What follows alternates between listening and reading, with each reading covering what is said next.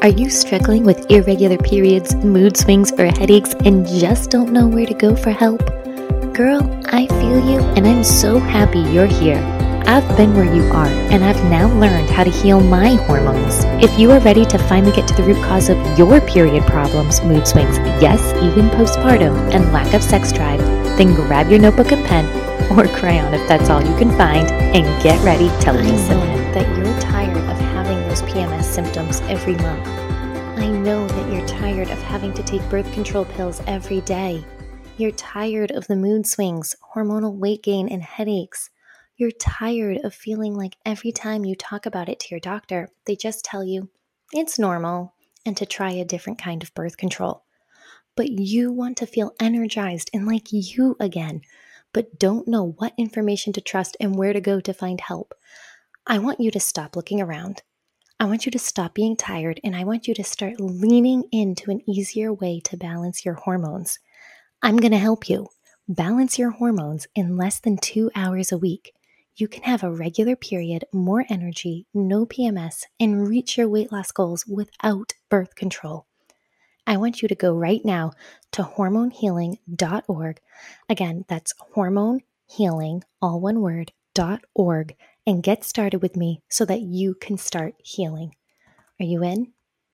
Hello, and welcome to another episode on the Hormone Healing Podcast. I am very excited to be sharing another special guest with you today. Her name is Ava Frecker. She is actually the founding editor for Radiant Magazine and the associate editor for our Sunday Visitor.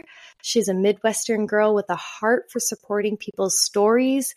She also is a Jane Austen enthusiast, chai tea addict, grammar activist, amateur sourdough baker, which I plan to get into myself, and gal pal to St. Therese, on whose feast day she actually married her husband Dominic. You can also follow her at Ava Lalor, A V A L A L O R, but I'll have that linked down below in the show notes.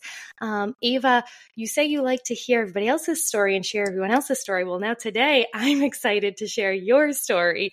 How are you today and how are you doing? I am doing great. Thanks for having me on. It's exciting. I'm so excited to have you on. I know I gave everyone a brief introduction of you, but if you could just tell us a little background about what you do, your story, where you come from, and all the little things.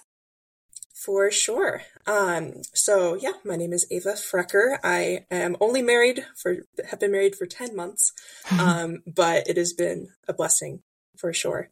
Um, married my husband Dominic 10 months ago, as you mentioned, on St. Teresa's feast day. She is my go to gal pal in heaven. Uh, can't recommend her enough. But um, I grew up in Illinois, live in Indiana now, moved here for my job about five years ago. And through that work, started working with Radiant. Um, I actually didn't found Radiant, but I took over during a time of transition. Um, and for those who don't know, Radiant is a platform for Catholic women specifically, but Christian women in general that we really just strive to inspire women to live in their Christ centered identity, inspiring them to thrive on this side of heaven because heaven's our eternal home and this is the way we get there. So um, I'm very passionate about fertility and health.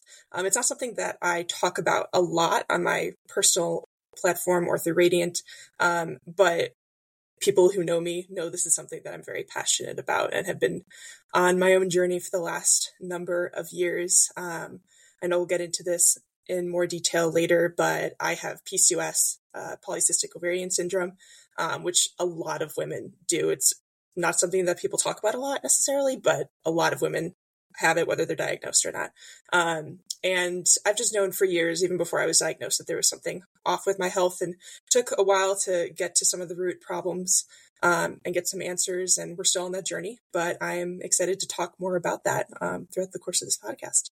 Awesome. Thank you. I can't wait to hear your story. And one thing that definitely caught my eye initially with Ava is that she wrote this article called To the Women Sick and Tired of NFP here is a new perspective. And I read her article and I was blown away with her perspective, actually, which is why she is here with us today to share her perspective on um, NFP. For those who don't know, it's natural family planning, and it is that way of tracking your cycle without the use of birth control.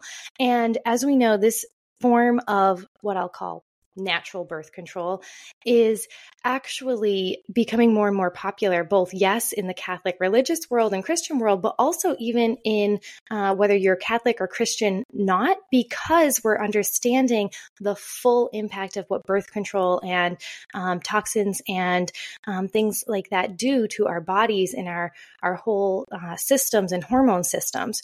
So, I noticed that in your article, you spoke a little bit about how um, you had struggled with um, like PCOS and um, that your your health patterns diverge greatly from the textbook patterns of women's health. And I would like to know just a little bit more about what you experienced and how you felt when you were experiencing what you were experiencing. For sure. So, for years after starting to get my period it was just completely irregular which that's normal the first couple years after puberty. You know we hate it. We, we want to get regular so we can predict it and you know plan our social lives around it. That was never the case for me. I'd go two to five months between cycles. Um, and you know in high school and even early college i didn't care too much. It wasn't anything that um, you know i wasn't married at that point so it wasn't something that i had to be extra concerned about. Um, but the longer, you know, or the older I got and the more it continued, I just, I knew that there was something wrong, that that wasn't normal. Um, and as much as so many of my friends were jealous that I didn't have to struggle with PMS symptoms as often as they did, I, I knew that there needed to be some answers to what I was going through. Um, so in college, I met with a doctor briefly. He prescribed me progesterone, which is a, a very common thing for women with long cycles to kind of help um, kickstart to go into your your menses and everything. Um, and that worked for a while. Kind of took a break after things got a little bit more regular. Um, but once I moved for my job and you know was kind of easing into actual adulthood a bit more and looking f- toward my future, um, wasn't dating anyone at the time, but just knew that you know this was the time to take advantage of the freedom I had to learn what my body was trying to tell me. Um, so I met with a doctor. Um, and actually, before I had even met with the doctor, I did a little research just based on my own symptoms and was pretty sure I had PCOS. Um, and when I met with the doctor, we were able to confirm it, did an ultrasound, did a, a few tests, blood work, and yeah, it was pretty easy to say I have PCOS. Um, and so from there, we started, you know, looking at different levels and what meds I needed to take. So I got back on progesterone. Um, but um, around this time, I had also started to learn how to actually chart my cycle. I started using Creighton. Um, a friend of mine is a Creighton practitioner and was able to teach me. Um, and that was also part of how I was able to kind of self-diagnose with PCOS because I was able to see kind of some of the the patterns that are familiar with women with PCOS. Um, but we just started taking steps, my doctor and I, and um, around that time, I started dating my now husband, and he was very supportive when I was in the throes of trying to figure out what my body was telling me. Um, and I found it both very inspiring that my body could tell me these things, and also a little disappointing when things didn't change rapidly, which I think a lot of women can relate to. Um, and I guess one thing I should mention before we get too deep into my story is the reason that I really decided to take steps to improve my health and my fertility health in particular. Um, weight gain was also something I'd always struggled with. Um, and all of these things together, the motivating factor to actually take action and strive for health was the thought of my future children. Um, knowing that all these symptoms I was going through, both with my fertility and just other health issues, um, would either for would either affect my ability to have children or even my ability to show up for my future children. Mm-hmm. Mm-hmm. And so that was the motivating factor. Any other time I had tried to, you know, learn what health looked like for me, I would fall off the bandwagon really fast because um, I guess you could say doing it for myself wasn't enough. I had to go outside of myself in a way to find a motivating factor. Um, and so that was really helpful to have something outside of myself to say that this is important. And obviously, you know, choosing to do healthy things for ourselves is important, but I think often we let ourselves off the hook very mm-hmm. often and we don't take it to the next step of actually being accountable with ourselves. So anyway, with that, um, started dating my now husband. He was so supportive. Um, I remember talking to him about the fact that I didn't know if we would ever be able to have kids if we got married, um, based on my symptoms. Um, and I think during that point, I was a little bit more dejected because I was mm-hmm. still very confused as to what progress could look like for me. But over the months that I worked with my doctor, I um, started checking my progesterone levels, seeing that they weren't quite high enough. So let's up the dosage a little bit more. Seeing that they were high enough, but in the in the testing, but then seeing other um, symptoms within my cycle that were indicating that they might be high enough at some points, but not enough at other points. Mm-hmm. Um, we just kept, you know, trial and error, trial, trial and error. Um, and about, you know, six, six months or so before Dominic and I got married, I remember things were looking pretty good and we were very hopeful that maybe it wouldn't be too hard to conceive after we got married. Um, and then we did get married and it's been 10 months. And so during these, these months, my doctor and I, we've again worked through other things, um, did more tests, realized that I, um, even though on most general panels, I didn't have any symptom or any signs of issues with insulin. Um, I actually do have struggles with insulin, having minor mm-hmm. insulin resistance. So mm-hmm. we did that test. We put we started another drug, you know, um, and then things still weren't working out. We hit um, the six cycle mark after our our wedding, and a lot of doctors who are familiar with treating patients such as myself who have been charting for a while will say after six cycles instead of a full year, um, they'll look into next steps a bit more thoroughly. Mm-hmm. Um, so we reached there. Again, we're seeing that things weren't working well enough, so we added another do- dosage, another drug onto mm-hmm. the the mix. So you know, ten months after being married, or I guess more a few months ago at about the eight month mark, was feeling a bit dejected of, you know, I've been doing all of these things. I've been working on my health. I've been adding all these drugs um, to supplement what my body isn't able to do. And there was both, again, the the hope because I was seeing changes. I was seeing my cycle shorten, com- like much short, more than it ever had before, which is super encouraging. But then still seeing other signs be like, but this is off. Mm-hmm. Um, so always that ebb and flow of the hope and then not seeing the result.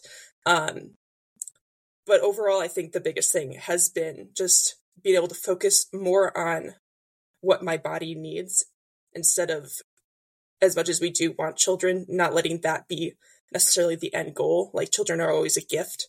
And so being able to focus on my health because that's going to affect how I show up for everyone around me. Um, mm-hmm. That's been a very helpful perspective um, that I've been able to to have during this time. I love that perspective. Thank you for sharing some very vulnerable uh, moments in our health that sometimes as women are sometimes very scared to share. Um, what I liked is that um, you kind of mentioned at different points that at first you kind of started out thinking that, okay, I wasn't motivated so much for my health until I found an outside reason to be motivated. And of course, that was the possibility of a children.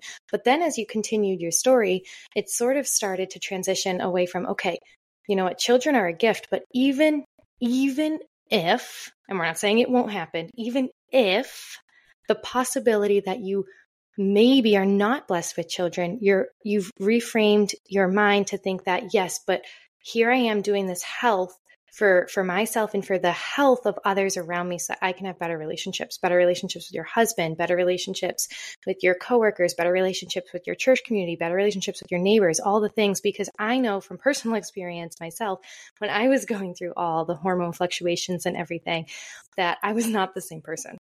I kind of I don't want to say oh I changed for like a couple years, but I kind of sort of did. I kind of lost that joy, that vibrancy, that excitement um, because my hormones were just so flatlined. Um, you know, estrogen was too high, progesterone was too low, cortisol was off the charts, all the things. So I like how you said that even if you're still going to do it for yourself because of the relationship for others. And I think that's something that us women struggle with a lot is understanding that our health is a huge gift that we're not just doing for ourselves, but we're also doing for others. And I've heard so many women say, oh, well, I don't have time to do the health thing because I'm serving everybody else. But you can't serve everybody else until you've actually served yourself first. Um, you know, it's, it's kind of like the thing, like even when you look at the Bible, Jesus still ate, Jesus still fed himself, Jesus still did all those things because if he didn't, he would be a broken body, not able to teach everybody, right? Um, and so here we are. And I think it just needs to be driven home so much that you're not being selfish when you take care of your body. You are not being selfish when you are deciding to bring your body that God created to its full potential. You are glorifying God by showing the full potential and gifts that he gave you. And I just really like how you kind of sort of slowly made that transition through your story. Um, and I really appreciate that. I also noticed that in your article, and just now you said too, that you learned the natural family planning method, the Creighton model. Um, and yet here you are 10 months later, still feeling discouraged. Um, and I know that there are definitely many other uh, women out there who try and learn and practice NFP and still get discouraged or confused or kind of find it overwhelming. Um, and could you just touch a little bit on that discouragement and how you kind of are able to get through that and everything? For sure. For me, Creighton was a really good method. Um, a lot of women with PCOS really benefit from the method because it's so um, data driven with daily signs that just I mean, all of them are data driven, obviously, mm-hmm. but the way that Creighton works, it just really helps pick up the issues with a woman's cycle and, and health, and not just saying when you're when you're ovulating. Mm-hmm. Um, and so, finding the the method that worked for me has given me a lot of hope um, and a lot of encouragement. So, I my struggle has has not been as much with the method itself and having a hard time with it. And I think part of that was I had two and a half years to learn it before I even got married. Not many women have that because mm-hmm. a lot of women don't even know these methods exist. And mm-hmm. they just think um, that that's these are outdated methods when they're actually revolutionary. mm-hmm. and so finding a method that works for you and makes you feel encouraged, I think is very important because one method will work well for one woman, but won't as well for another, just based on what their body is trying to tell them and what symptoms are more clear to track. And also what you're trying to discern through these methods. So that would be my my main encouragement is don't feel afraid to if one method isn't working for you, find another practitioner who can teach you a different method mm-hmm. that might work.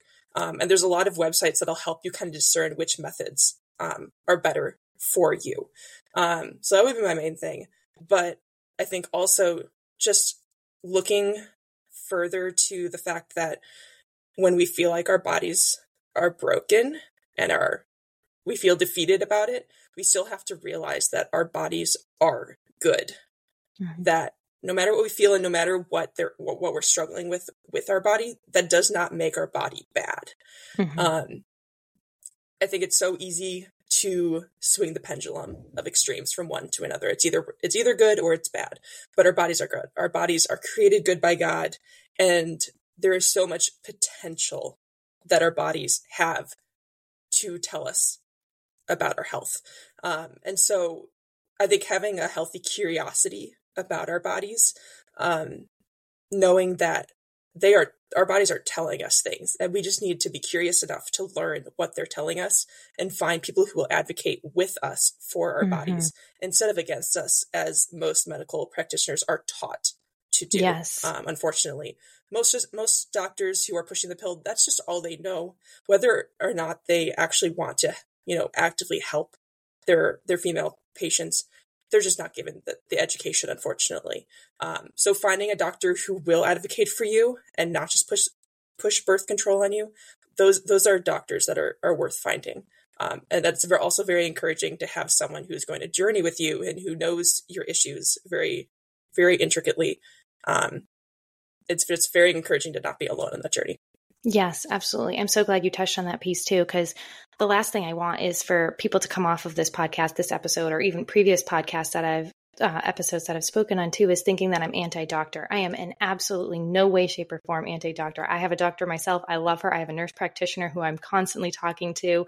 Um, But the key is exactly like you said to find a doctor who's going to work with your body and a doctor who, when they understand that they may not have as much knowledge in one certain area, they can refer you to another area. Because, like you said, sometimes a doctor won't know about all the hormones. And so they just say, oh, it's not gonna it's not gonna mess your hormones up. It's fine. Just take the birth control. You'll be fine. X amount of other women are on it and are fine.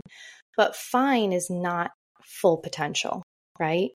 Mm-hmm. Fine is just okay. I, I read a I read something somewhere that if you say you're fine, you're actually broken because you haven't reached your full potential. You aren't this this beautiful vase at your full potential, this beautiful light. There's a crack in you somewhere if you're just fine, right? So if you're just fine, you're slightly broken. So don't take the thing or the symptom like you talked about that we just ignore and say, "Oh, well, I'm just fine. That's just nothing." It's something. And even if it happens to be nothing, so that's fine. Put yourself at peace of mind. Reach out, maybe do some Google researching, reach out to a doctor, reach out to somebody knows, but always reach out if you have a concern. If you're struggling with major cramps, if you're struggling with PCOS, if you're struggling with infertility, if you're struggling with maybe you're not struggling with getting pregnant, but maybe you're struggling with holding a baby to term and you're just saying, you know what, so many women have gone through miscarriages or so many women have struggled with infertility or so many women have struggled with cramps in the past year. It's just normal. Normal is not optimal right? Fine is not is not good enough right? So always feel free to reach out and never be afraid to reach out in that regard. Um, and i love your story too because what i love about your story is that you're finding the beauty even through your difficult journey that you are in right now you're not somebody who's like, oh, yes, I've crossed the other side. I've made it there, guys. Come on now. Now I can speak because my vision is 2020. You're speaking from the depths of it. You're speaking from in the desert right now. You're speaking in that middle ground season of life, that waiting period, that in the tomb when Jesus was in the tomb and that Saturday, you know, when Friday was done and Sunday glory hasn't come and you're just feeling like crap and you are still seeing the joy and you're still seeing the hope. And I think that's one of the reasons I love your story so much, um, and that I hope so many women can see that encouraging. And if you could give one piece of advice for women who are struggling with their hormones right now, what piece of advice would that be? I think going back to what I said, find someone who will advocate with you mm-hmm. and don't keep it in the dark, um, whether that's with a doctor. Um, if you're already married, obviously talking with your spouse. If you're not married, having a good close girlfriend that you can talk to. Um, my husband and I decided before we were even married that we didn't want to hide our fertility story, no matter how it ended up, because we already knew so many people who had struggled to conceive um, or had struggled with miscarriage. Um, and the devil loves to use our stories and hide them so that we feel alone and isolated. And I think that's one of the worst things we can do. Granted, you don't have to tell the entire world your story, but mm-hmm. finding someone close to you that you can trust and share your story with, that has been very important to my husband and I. Um, and it doesn't just go one way either. When you have someone who supports you you can do that back to them. And that's what I've seen in my relationships with other friends who have recently gotten married or have been married for a few years and have their own struggles to conceive maybe their second child um, or third. Um, when they know that they can reach out to you, you know you can reach out to them and you can check in on one another. We need to build up that support system within our communities. Um, and it shouldn't just be um, about one element of health. I think we're we're getting really good as a society to to reach out to people who are struggling with mental health in some form or another. But we should also be able to reach out with other aspects of health, including our fertility. Mm-hmm. Yes, thank you. Um, and finally, as we begin to wrap things up, I want to leave our listeners and ourselves on a positive, uplifting note. And could you just say, I know that you've gone through the this darkness and this time and this struggle and this season of life. Um, could you give me maybe what are some of the blessings from this season that have been bestowed on you, even through this time of uncertainty? I think before I was married, I was a little bit more worried than I am now. There's the worry of you know, what if we don't get pregnant? What if we can't? Um, and, you know, you, you, look at all the charts and you just don't know until you get married and you start trying to have kids. Um, and once you're there, at least for me, there's been an element of surrender to God because at this point, we're doing anything we can. at some point, He's the one in control. And so whenever someone asks me, you know, some people are more abrupt when it comes to like talk, asking about kids. and honestly, I haven't found that happening too much. It's mostly close friends that are checking in with us and they ask, you know, or my husband will just bring it up in conversation about like, oh, well, whenever we end up having kids, yada, yada, yada. Um, but I always just point to God. I'm like, you know, it's all in his hands right now. Um, and having that perspective has been very freeing. That doesn't mean that it's easy every day but I will say it's freeing to have that sense of surrender, even if it's imperfect. Mm-hmm. Um, yeah, learning to trust in God's timing and knowing that if if we haven't conceived at this point, He's not withholding from us he's allowing this time to be fruitful in other ways. Mm, yes. And I think that is also something that married couples need to really recognize is that your marriage is not fruitful only if you have children. It is fruitful in other ways. Um, for example, we have three godchildren already in the course of 10 months, including one that, well, we're not technically godparents yet because it's a month before the child is going to be born, but by October we'll have you know ten god godchildren. Um, so that's been a huge fruit, um, and also just the the growth in other relationships has been huge. Um, and even for women who aren't married but are still trying to honor their body and are striving to figure out what wholeness looks for them, because wholeness really means holiness. Mm-hmm. We can't be holy if we're neglecting our body because God created us body and soul. Um, so having that perspective that what you are doing during this time, whether you're single, dating, engaged, but not yet married, and don't actually know what your fertility journey will look like when you are married, um, this is still a, a time of holiness. This is a time to step into what God is asking of you, to learn what your body is telling you, to honor your body, and to use that to grow in trust of him during this season because that'll affect every day afterwards as well. Amen. Yes, absolutely. Couldn't have said it better than that. Um, thank you, Ava, for sharing your story, sharing your encouragement, um, and just sharing the fact that I think through this season too, you've also learned so much more about your body and learned that your body is part of being holy um, that it is body and soul and i think that is something too that has come out of this this season um, I want to let all our listeners know that I will be linking um, Ava's contact information for Instagram and some of her articles, specifically the article she wrote about natural family planning, which caught my attention in the show notes below. So if you are interested in taking a look at that, just head on over to the show notes. I also have the information regarding my hormone healing coaching, which is going to be starting real soon. So go ahead and grab your spot. And I look forward to having you all in the next episode, and I will talk to you later. God bless. Bye.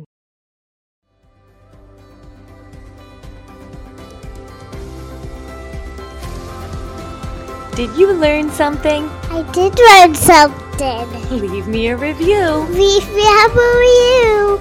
Still looking for more help? I created a hormone balance plan that is easy, natural, and doable because that's what we need as busy moms and I'm ready to share everything with you in your one to one hormone healing coaching. Check out the show notes for links and more details. See you inside.